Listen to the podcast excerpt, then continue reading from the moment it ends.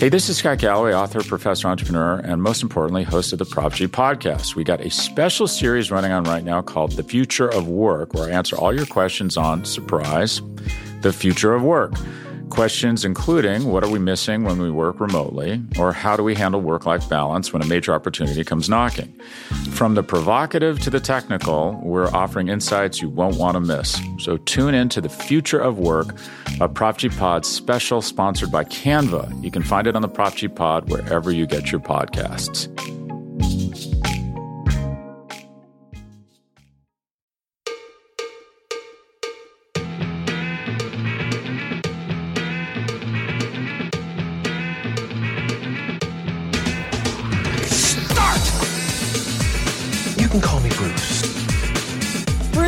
Is standing by.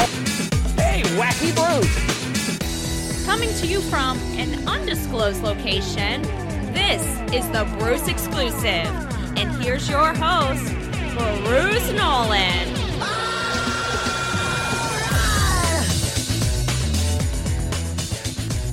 Ladies and gentlemen, boys and girls, children of all ages, welcome to another edition of the Bruce Exclusive, a Buffalo Rumblings podcast. I'm your host, Bruce Nolan. You can find me on Twitter and Instagram at Bruce Exclusive. Welcome back. Well, this sucks. I'm not a huge fan of the way the last couple of weeks have gone for the Buffalo Bills. And if you're listening to this podcast, I would reckon, I would reckon that you don't either. You don't like it.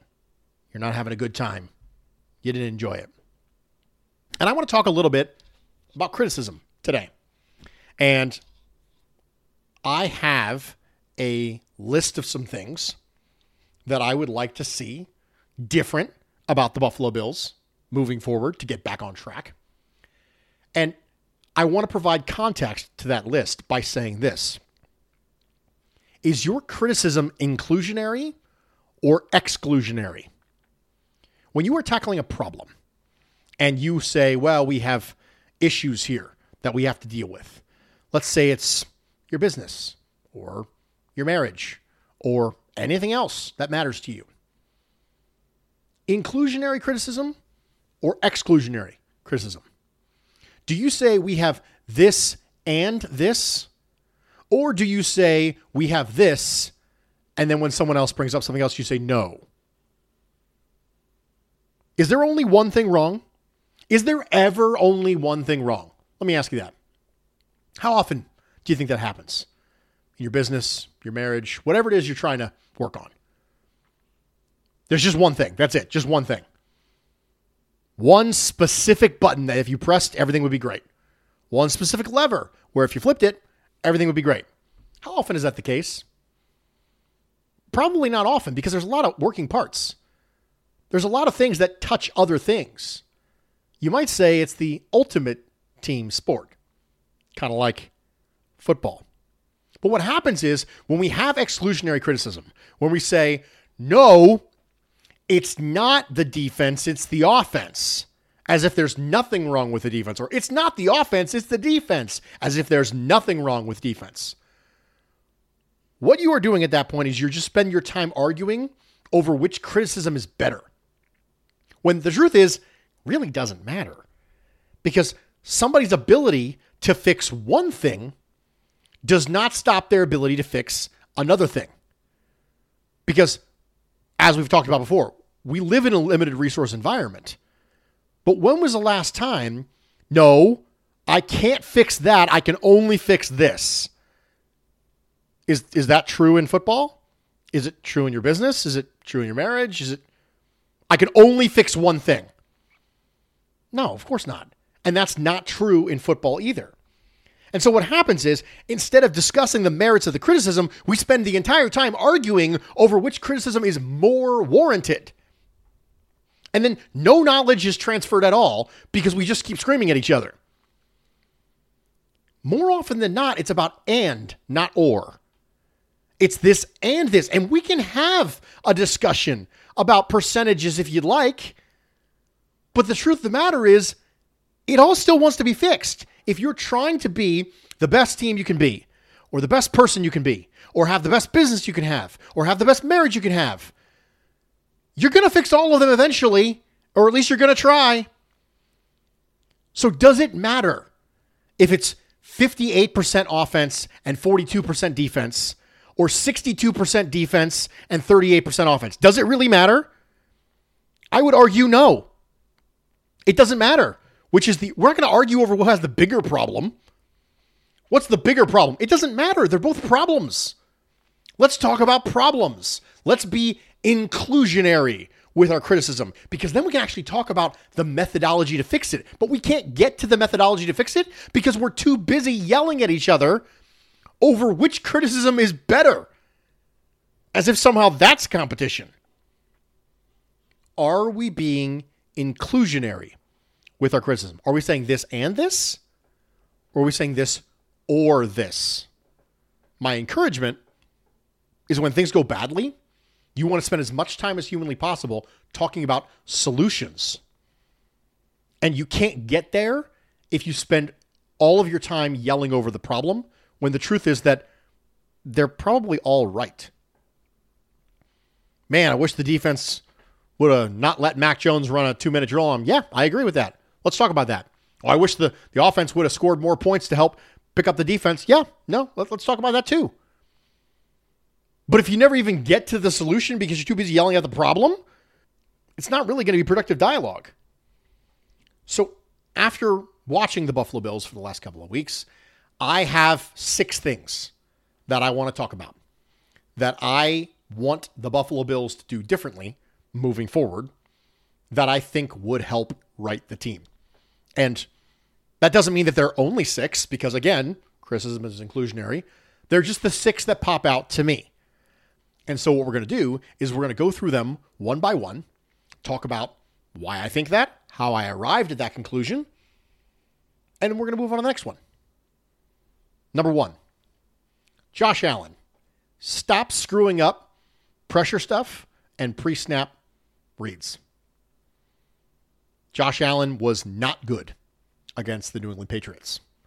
I'm sorry if that doesn't really rub you the right way, but Josh Allen is responsible for a play that gets run into a bad box. And you want to say it's Dorsey. But Dorsey doesn't know how many people are going to be in the box when he makes the call, which is the reason why every quarterback has two plays. You've seen alert, alert from a quarterback. It's because they're switching to the other play that was called in the huddle.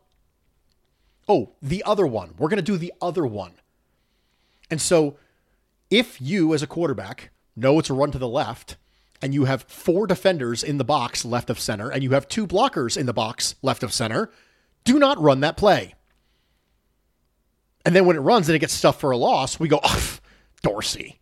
No, Allen. Dorsey doesn't know how many people are in the box when he calls it. He trusts that his quarterback is going to check out of bad math in the run game. Josh Allen didn't do it. Against pressure, there is a hot receiver. There is an availability of Josh Allen to get the ball out quickly. He didn't do it in nearly enough cases. Again, we look at results. That's what happens. We look and we see that Josh Allen was under pressure. First off, why was Josh Allen under pressure? Did he slide the protection wrong? We talked about this week one. We're going to circle back on it right now. If there's a five man blocking scheme and they bring six, there's going to be a free rusher, period. That's not Dorsey's fault. The, the idea is you want the free rusher to be on the outside and you want the quarterback to know that and accommodate for it. And if he doesn't, again, not a Dorsey issue. Dorsey has his own issues. We're going to talk about those in a second. We're going to criticize Ken Dorsey.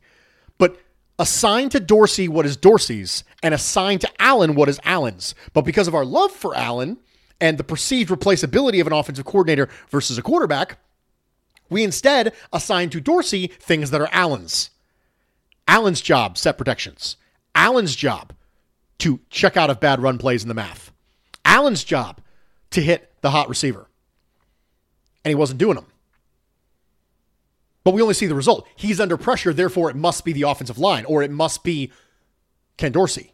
No. If it's six on five, hate to break it to you, there's going to be an open man. There's going to be a free rusher. Your job is to make the free rusher pay. That is the responsibility of the quarterback. Could be six on seven. responsibility of the quarterback. You have heard the term that sacks are a quarterback stat. I don't think sacks are exactly a quarterback stat, but I think percentage of pressures that correlate with sacks, I think, is a, a significant correlation to quarterback play. There's a reason for that.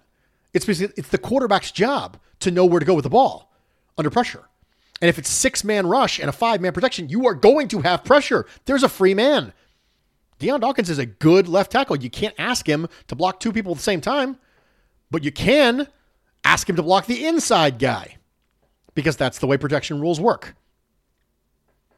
We are assigning to Dorsey things that are Allen's, and we need to do better.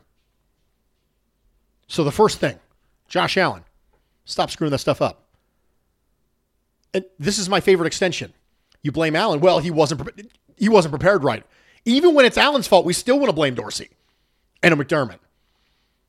Folks, this is stuff people teach you in high school and college. Setting protections, making sure you're checking out a run plays. This is stuff that people have to be able to do. There is no way you can operate an offense that does not rely upon the quarterback to do these things. There is nothing the coaching can do aside from, hey, Josh, you did the math wrong. Do the math better next time. He has to do it right. Even things that are Allen's fault, we make Dorsey's fault. And then when we tell you, hey, that's actually an Allen thing, well, it's still a Dorsey thing. I actually saw that on social media. Even if it's Allen's fault, I'm still going to blame Dorsey. What? you're just being unreasonable at this point. But let's talk about Dorsey. Let's go criticize Dorsey because I'm going to do it. Let's do it. The Bills are not playing as strongly to the things that they have done well in the past as I would like them to. They are 12th in the NFL in neutral pass rate this year. Neutral pass rate is how often you throw the ball when the game script is within grasp. So it tries to cut out when the win probability is really low or the win probability is really high because when the win probability is really low, you're going to be throwing, throwing, throwing, throwing, throwing to try and catch up. And when the win probability is really high, you're going to be running, running, running to run the clock out. So it's when the game is within reach, what are you doing? When you are not being acted upon by an outside influence like game script, at that point, what kind of plays are you calling? The Bills being 12th in the NFL in neutral pass rate when they have historically been in the top five, that's not good enough for me. You have Josh Allen, throw the ball more. Second thing, their pace. They're a little bit slower this year than they've historically been. Pat Thorman put this up on Twitter. The Bills are 23rd in pace, and they face teams operating at the second slowest pace, which means they're getting slowed down even more than their own offense on average. They were 14th in pace last year and 5th the year before. This is important. Do you know teams who want to slow the game down? Teams that believe they are inferior. Teams that are facing Patrick Mahomes and want to try and keep him off the field, limit drives, limit plays, they slow it down. That's what you do when you don't have Josh Allen. Now, the tricky thing about these two things I just talked about when it comes to neutral pass rate and pace is that it's hard to isolate how much of this is Dorsey and how much of it's McDermott. So instead, I'm going to criticize both of them. So McDorsey, that's a name I just made up. So McDorsey, you are responsible for this stuff. Now I know that Sean McDermott and Brandon Beane have both said it's a passing league. And if it's a passing league and you have an elite quarterback, throw the ball more, operate at faster pace. That's what I want.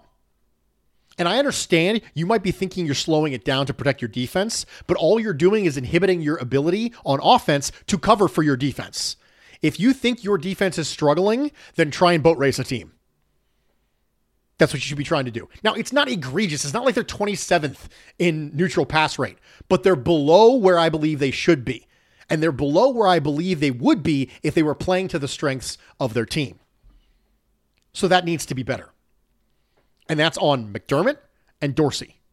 So McDorsey, throw the ball more, and please operate at a faster pace. We're going to take a quick break. We've been through three of the six. Stick with me. We'll be right back. Another day is here, and you're ready for it. What to wear? Check. Breakfast, lunch, and dinner? Check. Planning for what's next and how to save for it? That's where Bank of America can help. For your financial to-dos, Bank of America has experts ready to help get you closer to your goals. Get started at one of our local financial centers or 24-7 in our mobile banking app. Find a location near you at bankofamerica.com slash talk to us. What would you like the power to do? Mobile banking requires downloading the app and is only available for select devices. Message and data rates may apply. Bank of America and a member FDIC. Welcome back, everybody, and thank you for joining me for this edition of the Bruce Exclusive, a Buffalo Rumblings podcast. I'm your host, Bruce Nolan. You can find me on Twitter and Instagram at Bruce Exclusive. Welcome back. We have been through three of the six point plan to help fix the Bills. Number one, Josh Allen. Stop screwing up pre snap and pressure stuff. Number two, play with more pace. And number three, throw the ball more. McDorsey. Number four, Dalton Kincaid should be the second most targeted receiver on this team moving forward. You drafted him to be a weapon in the pass game. Dawson Knox is hurt. There is no reason that he wouldn't be the second most targeted player on this team. Cole Beasley was, who filled a similar role in, in terms of structure, similar space that you are attacking. I'm not saying Dalton Kincaid is Cole Beasley. But even you, Bills front office, when you drafted Dalton Kincaid, made a comparison about the type of player he could be for this passing offense. And so he needs to be that player. Well, he's a rookie. I don't care. Well, he got called for a holding penalty. I don't care. He is a net positive. Yes, he's going to make a mistake. He's a rookie. It's not about whether he's a gross positive, it's about whether he's a net positive. Do the benefits outweigh the drawbacks? And the answer is yes. When was the last time a Buffalo Bills tight end caught eight passes for 75 yards? Been a bit. Been a bit. Dalton Kincaid has that ability. If you see a lot of zone, which you will see, Dalton Kincaid should be a primary read on plays against zone. You have a man beater with Stefon Diggs. You can trust him to do the things he needs to do to shake man coverage. So I'm all about it. Dalton Kincaid, second in targets moving forward. Number five, play Eli Ankou at one tech, please. Jordan Phillips and Tim Settle are not it at one tech. You do not want, I, I love Jordan Phillips, but I want him as a rotational three tech pass rusher. I don't want him trying to take on double teams. I made a comment on Twitter a while ago that size doesn't correlate with your ability to anchor against the run that some of the people who are really good at anchoring versus the run are 306 pounds, and some of the people who are not good anchoring against the run are 325 pounds. This is an example of that. And for lack of a better player at that position, Eli Ankou, even though you just signed him, play him at one tech, start sniffing around for a trade. The loss of Daquan Jones is meaningful. You don't have another one tech, and I really, really don't want to play Ed Oliver out of position. Play Eli at one tech, search for a trade. Last but not least, more three safety looks to adjust for concerns at linebacker. We saw three safety look with Jordan Poyer down in the box against the Patriots. I actually think it went pretty well. And Dorian Williams is not ready for all of the stuff that offenses are going to throw at him as far as motion goes. When Dorian Williams was drafted, there was a big discussion about whether or not he was going to be able to play Mike to replace Tremaine Edmunds. And I quoted it on Twitter and I said, size is not the reason why I don't think Dorian Williams is a Mike. We were all talking about size on social media. It wasn't size, it was processing. It was the ability to be able to digest all of the information that was being thrown at him. When you've asked Dorian Williams to run at the ball and get the ball, he plays fast, he plays physical. I like him in coverage if you throw a lot at him from a processing standpoint, you can get him. And the Patriots got him. So you have to decide if you're willing to get got a few times in the process of development.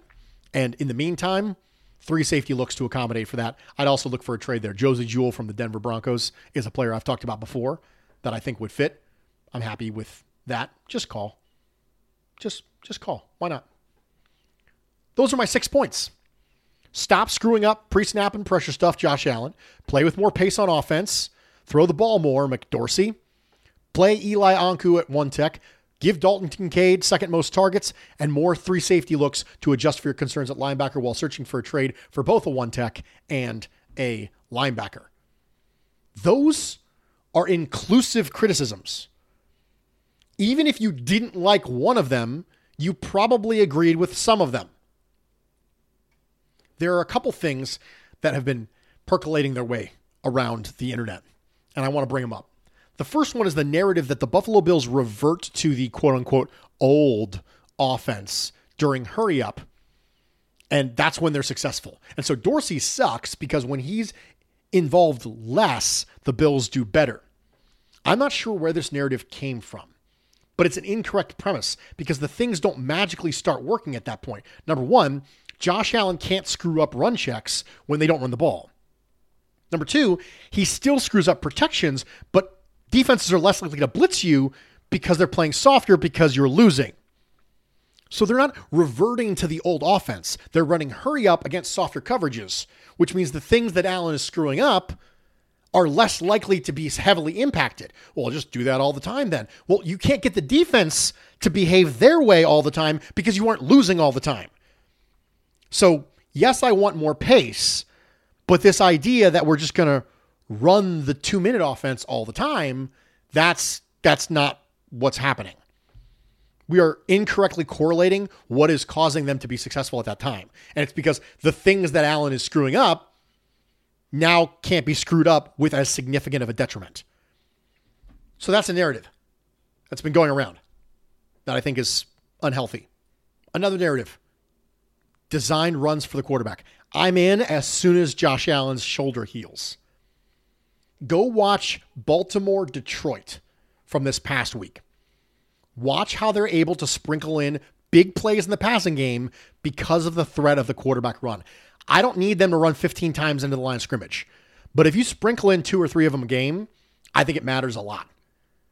And it's something that we haven't seen, and I want to see it. That's another criticism of McDorsey because I don't know if that's a Dorsey call or if that's a directive from McDermott. So we're going to criticize them both for that. McDorsey, you have a weapon at quarterback. He's a freak athlete. Sprinkle in a couple times a game. It doesn't have to be a meaningful part of your offense, but you can build a lot from that. Like you can do a lot of things off of that, and that'll make it work. Plurality pie for the Bills versus the Patriots. Josh Allen, 15%. Ken Dorsey, 15%. Sean McDermott, 11%. Jordan Phillips, 7%. Dorian Williams, 7%. James Cook, 5%. Pass protection was no bueno. Gabe Davis, 5%. O'Cyrus Torrence, didn't have a good day, 4%. Other, 31%. Again, that's Allen 15%, Dorsey 15%, McDermott 11%, Jordan Phillips 7%, Dorian Williams 7%, James Cook 5%, Gabe Davis 5%, O'Cyrus Torrence, 4%, other 31%. Let's go to some emails. First, Andrew says, Hi, Bruce. I hope this take finds you well. It's been a while since I've sent an email, at least since back in the almighty days of yore. I'm sending you this because the current Bills narrative has sparked an odd comparison in my mind, and I thought you might appreciate it. That comparison is the projection of NFL game outcomes and projecting the weather. Here's a hypothetical it's Monday. I'm at work. I check the weather. The weatherman tells me it's going to be a nice weekend. I begin to develop expectations for what my weekend will be like, and maybe even plan on some things based upon that information. I continue to tune in and see what the weatherman thinks, and he keeps seeing data showing him it will be nice. And maybe there's a small chance of some inclement weather, so I have little reason to think I should have other plans or ideas for my weekend. Finally, Saturday arrives, and lo and behold, it's raining. And now I hate the weatherman. Similarly, on Monday, I tune into analysts telling me what to expect for an NFL football game on Sunday. And then all week, most of what I hear confirms to me what to expect, with maybe a few inklings that maybe won't go always quite the way the experts are saying it will. Sunday comes around, and the outcome is not what I was told it was going to be. And if it's a worse outcome than what they told me it was going to be, I don't blame the analyst for creating the expectation. I blame the team who actively tried to steer away from those projections all week. Both people, the analyst and the weatherman, create expectations for me, but I only blame one of them when those expectations don't come true. If it's the weatherman's fault for making me think it would be nice when it's not, then it's the analyst's fault for creating expectations to a football game that's much closer to 50 50 than they would want you to believe all week long. I've come to realize it's the expectations that cause me to lose the joy of just watching my favorite team play. I stopped paying attention to the weatherman and I just wake up and deal with the weather as it comes. I'm not mad it's raining because I don't know it was supposed to be sunny. I've taken a similar approach to football. Cut out a lot of experts and just try to focus on more objective data. But even that creates an expectation, and I find myself frustrated while watching my younger son, who has no expectations, just enjoy watching football game. In some cases, ignorance is bliss. And if we're going to fire the weatherman and not the weather, I think we should fire the analysts and not the team. Don't buy into their certainty about a historically uncertain thing. Anyway, thanks for lending your voice and wisdom each week. Go Bills. I'm looking forward to the rest of the season and hopefully less expectations and more enjoyment of the team I love to root for. Well, I mean, you know that I'm with Andy. Expectations minus reality equals disappointment. And here's what I expect I expect to watch a football game. That's what I expect. That's it. That's what I expect. Do I get moments where I wish the Bills would, would play better? Of course I do. I want them to win every game. But I am not going to allow my expectations to be so high that a reality being so low creates such a massive wave of disappointment that it sucks the joy out of the rest of my life. Andy Anderson, I'll say it again, one of my listeners, it's a TV show, man. It's a TV show. If you watch your TV show that you love and they kill off your favorite character, does it ruin your entire week? I hope not. It's a TV show. It's a reality TV show. That's what it is. Moving on. Dave says, Hey, Bruce, love the pod. First time asking a question. Well, thank you for being here, Dave. I've been thinking a lot about the past few games and trying to put them into the context of the McDermott era. He's done a great job of building the culture of this team. Players want to stay, players leave and want to come back. Lots of former Carolina players come to Buffalo and play significant roles. Here's my question Is Sean McDermott too loyal to his players and coaches? Can he be objective enough to get rid of underperformers to get this team to the next level? Or are his emotional connections to certain people clouding his judgment in evaluating their performance? There's always a desire to grow talent and promote from within, but sometimes it just doesn't work out and you have to move on. Certain players and coaches come to mind Gabe, Dawson Knox, Frazier, and now Dorsey entering the conversation. Thanks as always for what you do. This is a good question. I had this conversation with Jay Spence the King before the year started, specifically as it relates to Mike Tomlin and how Mike Tomlin, I think, is too loyal to Matt Canada, the offensive coordinator for the Pittsburgh Steelers. So when I think about Sean McDermott, I think that he's always going to err on the side of too loyal versus not loyal enough. So I think the question is he too loyal is relative to what you own your own expectations are of how loyal you believe you should be. But I think he's always going to be a smidge more loyal than average to people. Now, in some cases, that's going to end up benefiting him. I mean, Josh Allen broke out year three. So, in some cases, that's a really good thing.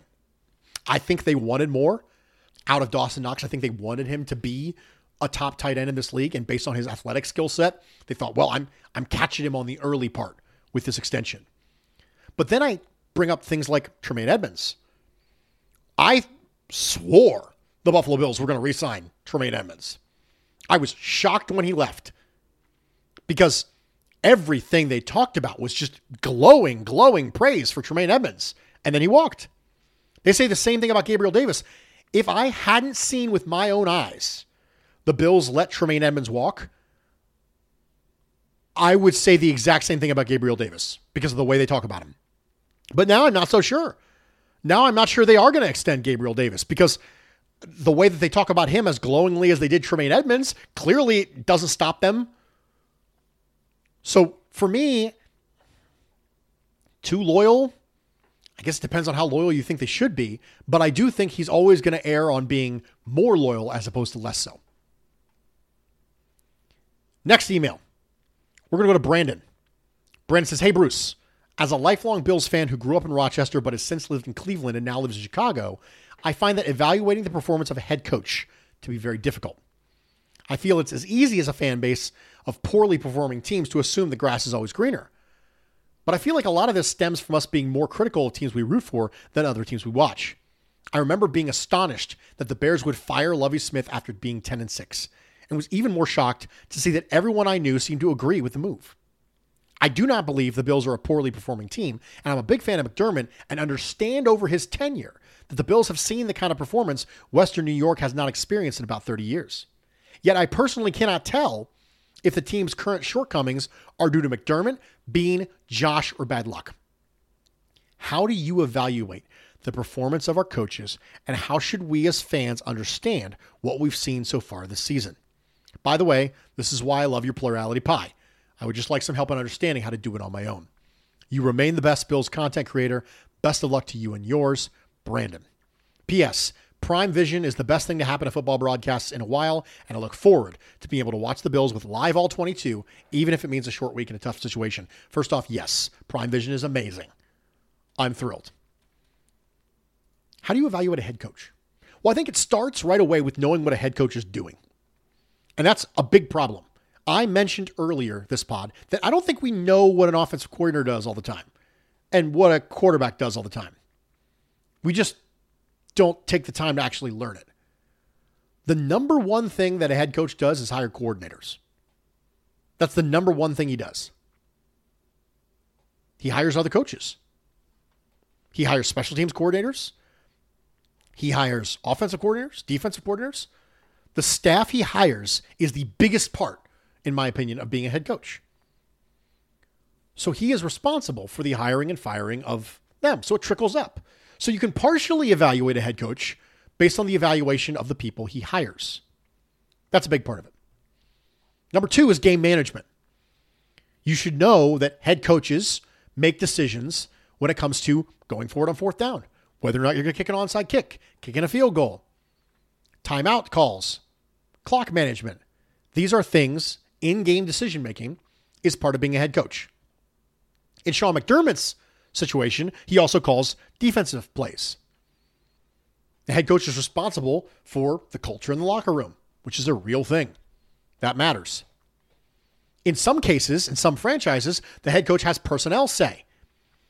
This is where it gets really muddy. And I don't want to pretend that it's clear cut and that, well, I'm just smarter than you and I know what there is to know. No, no, it's really muddy, guys. It's really hard for everybody, it's really hard because a certain percentage of all of these things is tied up in the head coach. A certain percentage of personnel is head coach because he's the one who tells the GM, I want these kind of players. And in some cases, in some franchises, he has final say. Who you cut versus who you don't. For a lot of people, the GM has control over the, you know, 80 man roster, and then the head coach has control over the 53 man roster. So that matters. So knowing everything they're doing is difficult because it bleeds in everything else. So a certain percentage of your coordinator's skill level and production can be assigned to the person who hired them. But what percentage? 10, 15? It gets really muddy. The best thing you can do is to understand that it's a small part of everything and not a large part of one thing. That's the best thing you can do to evaluate a head coach. The broader, the better. Because it's not 100% of one thing. Most of the time, head coaches aren't necessarily involved in 100% of a lot of those things. Now, sometimes they call offensive plays, in which case, yeah, we can do offensive play calling. Sometimes they call defensive plays, in which case you can go, yeah, 100% of defensive play calling, we can do that. But reality, it's in game decision making, it's hiring the people who are going to do the things. And then it's a little bit of everything.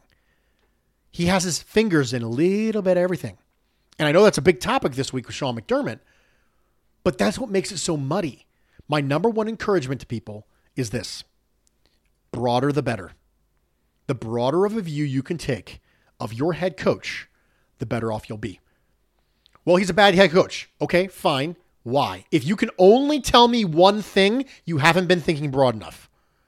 Let's evaluate them on everything. Evaluate them on their coordinator hires. Evaluate them on their in game management. Evaluate them on play calling if they call plays. Evaluate them based on locker room culture. Evaluate them based on situational decision making. All of those things, not one of them. Again, what do we talk about? What is the name of this podcast? Inclusionary criticism. The best thing you can do is say and, not or.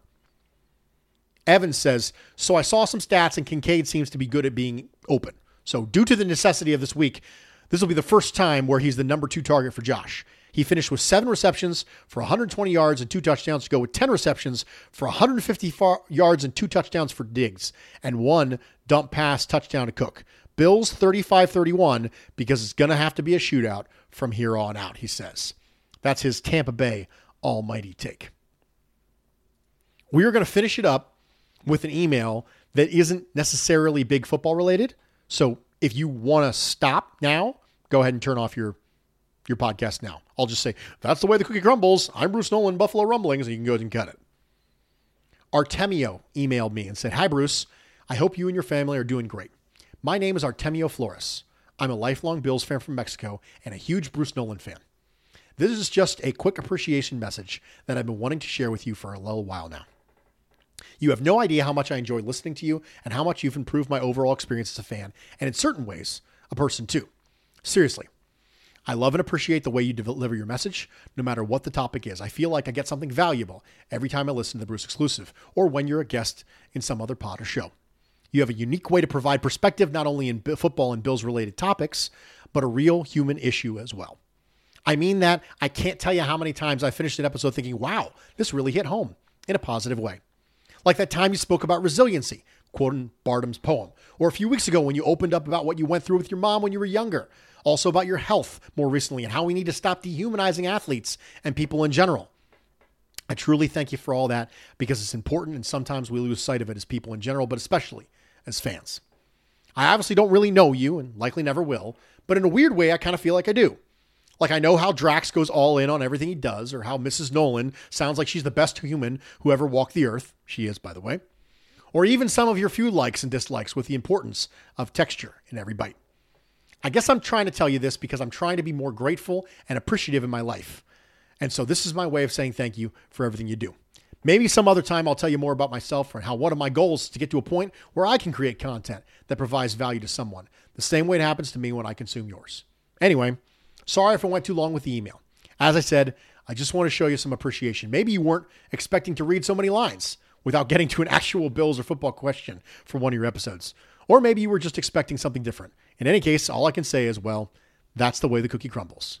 Thanks again for everything. Sincerely, Artemio. I needed that this week. This was a tough week. It's a hard week. I had somebody ask me a while ago. They said, Bruce, how does this come so easy to you? And I said, You are misunderstanding. This is extremely hard for me. It's really, really hard for me. Um, I'm a busy guy and I work a lot to try and make sure that I'm watching the All 22 and I'm taking notes and I'm making sure that I am saying things that I believe are intelligent and true, coming up with podcast topics for 52 weeks a year. I think since I've been doing this, it's been almost five years now. I think I've missed like three episodes in five years. It's been a long time. And even after everything we've been through, I'm still here doing this thing. And it's really hard for me. This does not come naturally to me. I'm not entirely sure why I keep doing it. I, I think it's because of you guys. I think it's because I, I get to connect with you guys, and I, I don't really have anybody else to talk to about the Bills. And so I think sometimes by me talking into this microphone and, and you emailing me back and, and, and tweeting me back and messaging me back, I think it almost feels like I have people to talk to about the Bills because I, I don't have anybody else to talk to. I talk with Mrs. Nolan about the Bills, but I don't have any friends that I talk to on a daily basis. For a lot of you, you're either from Buffalo or you have from a, a family of Bills fans and you talk to these people every day about the Bills and I don't. And so, in a way, this is a connection to a community that I, I don't have. And I think that's why I keep doing it. I keep doing it because I like the connection to the community. And that's that's because of you. If I connected to this community and you all rejected me, I probably wouldn't want to be part of it anymore. But you you didn't.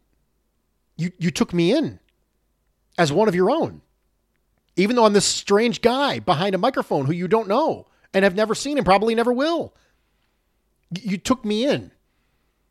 And so I appreciate Artemio saying thank you. I, I, I 100% teared up when I read the. I'm not not ashamed of that. But I'm the one who should be saying thank you because that's the reason why I keep doing this. I keep doing it even though it's hard and it's not something that comes naturally to me because of you, because of what you give back to me. I view it as a net positive because of that. We should try to do things in life as much as possible that are net positives. And if this wasn't a net positive, I would stop doing it. But right now, it is a net positive because of you, because of what you give back to me. So thank you for everything. I, I cannot, I cannot possibly express to you how grateful I am for everything that you guys have done for me.